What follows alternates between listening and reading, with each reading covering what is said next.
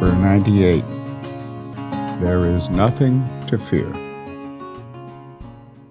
I'll begin with a quote from the teacher Sri M.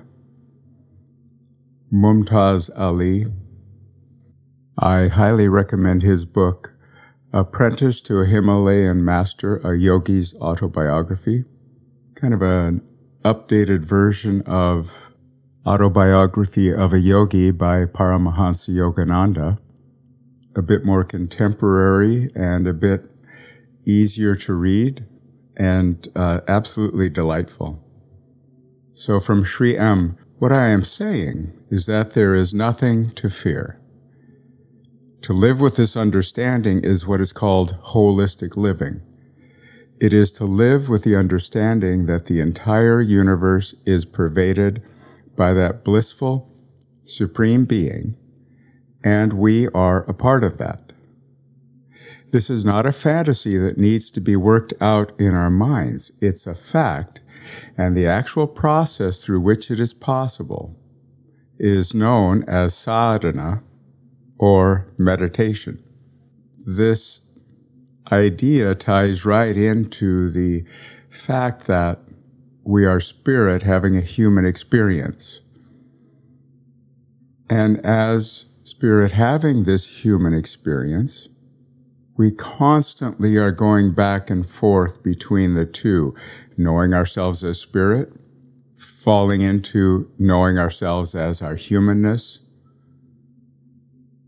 digging our way back out of the resistance to that that humanness causes in us, back once again into knowing ourselves as spirit and stepping forward until inevitably we fall into our humanness once again, forgetting the truth of what we are, feeling ourselves as limited, small, perhaps unworthy, doing our sadhana, our meditation, our spiritual work, and once again knowing ourselves as spirit. At any given moment, we are aligned with or identified as the one or the other, spirit or human. Always. With that as a given, we can see that if I am behaving from fear or anger, in this regard, they're really the same thing. They are part of the survival mechanism. And if I am behaving from the one or the other, this is evidence that my survival mechanism has been triggered, that I am feeling my well-being or my life or the well-being or life of my loved ones or my community my tribe is being threatened in this moment. And now, depending on factors that are beyond my ability to comprehend, I will go into a fight, flight, freeze, or fawn response, lashing out or running away, becoming still as a mouse, or trying desperately to please this perceived threat to keep it from killing me. It means at this moment I am identified with the small self, the human self, the nervous system of me. The firing of this system happens without my permission. It's triggered in the amygdala, which then informs my body that there is a threat. This is why we actually do find ourselves being angry, find ourselves being frightened, because the message from our nervous system triggered by the amygdala happens before it even passes through our forebrain, before we even know it's occurring to us. This is why when my wife Adele confronted a rattlesnake on the path as we were hiking in Montana, her body jumped literally about four feet backwards before she even knew what was going on. It was fascinating and evidence that we don't really need to worry quite as much as we, we might find ourselves worrying because the nervous system takes care of itself. So the firing of this system happens without my permission. But what I do with the message from this ancient part of my brain is entirely up to me. Now, if my safety or that of those around me is being threatened, we can celebrate the fact that our system is working properly. And we can allow it to inform us in our actions forward. We can interpret the messages and decide, do we really want to run away or is it time to fight or vice versa? If, however, the sense of threat is being triggered merely by the voice of a man who happens to sound like my father, or by my perception that some authority figure is disapproving of me, then the reaction is only going to interfere with my ability to see what could be the next right action for me in the moment. Because these reactions are based in my history. They're not coming from an actual threat in the moment to my well-being or my safety. When I allow this survival reaction to define me, especially at those times when I'm not actually being threatened in any real fashion. And when I take this apparent need to protect myself seriously, this means that at those times I'm letting myself be identified as the animal nature of me, as the ego self, or the small self. It's not wrong, it's just a mistake on my part as to who I actually am.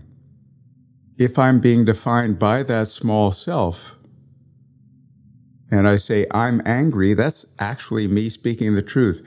It's not that anger is occurring to me, it's that I am in this moment anger. And if I am anger in this moment, and I have to do something that requires some subtlety other than anger, then I have to change the way I feel in order to be okay. Change the way I'm feeling and the way I'm thinking to be able at all to be the person I might want to be in the next moment, in the next situation. But I have a choice. When this happens, I can let go of the ego reaction. I can say something like, instead of I'm angry or I'm frightened, I can say, there seems to be some anger here. Uh oh. Fear seems to have been triggered somewhere in my system. And in this letting go of identification with those reactions, letting go of this definition of myself as this mix of thought and feeling and reactivity allows me to have the sense of myself as spirit, allows me to know that that sense is here and available to me, whether I can feel it in this moment or not, whether it's covered up by the anger or fear or not. I can let go of clinging to the fear-based identity and get present to the reality of a given moment and choose to trust that the larger self, capital S, the spirit of me and the universe will be there for me to depend on. And that if I listen past the voice of fear or anger, something within will guide me to the next right action, the, direction that God would have me move in, that would show me that there is nothing to fear ever. Today I will notice when I'm in a state of fear or anger, and I will choose to get out of my thinking all of my thoughts about what I fear or what is making me angry, and about the why of all of that. And I will choose instead to be fully present in this moment and willing to give of myself to the world. Thanks for listening. Have a great day.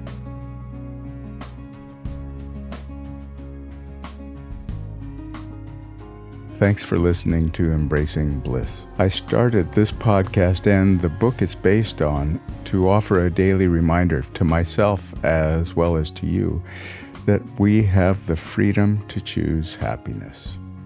And if ever we needed happiness and freedom to choose in this world, now would be that time.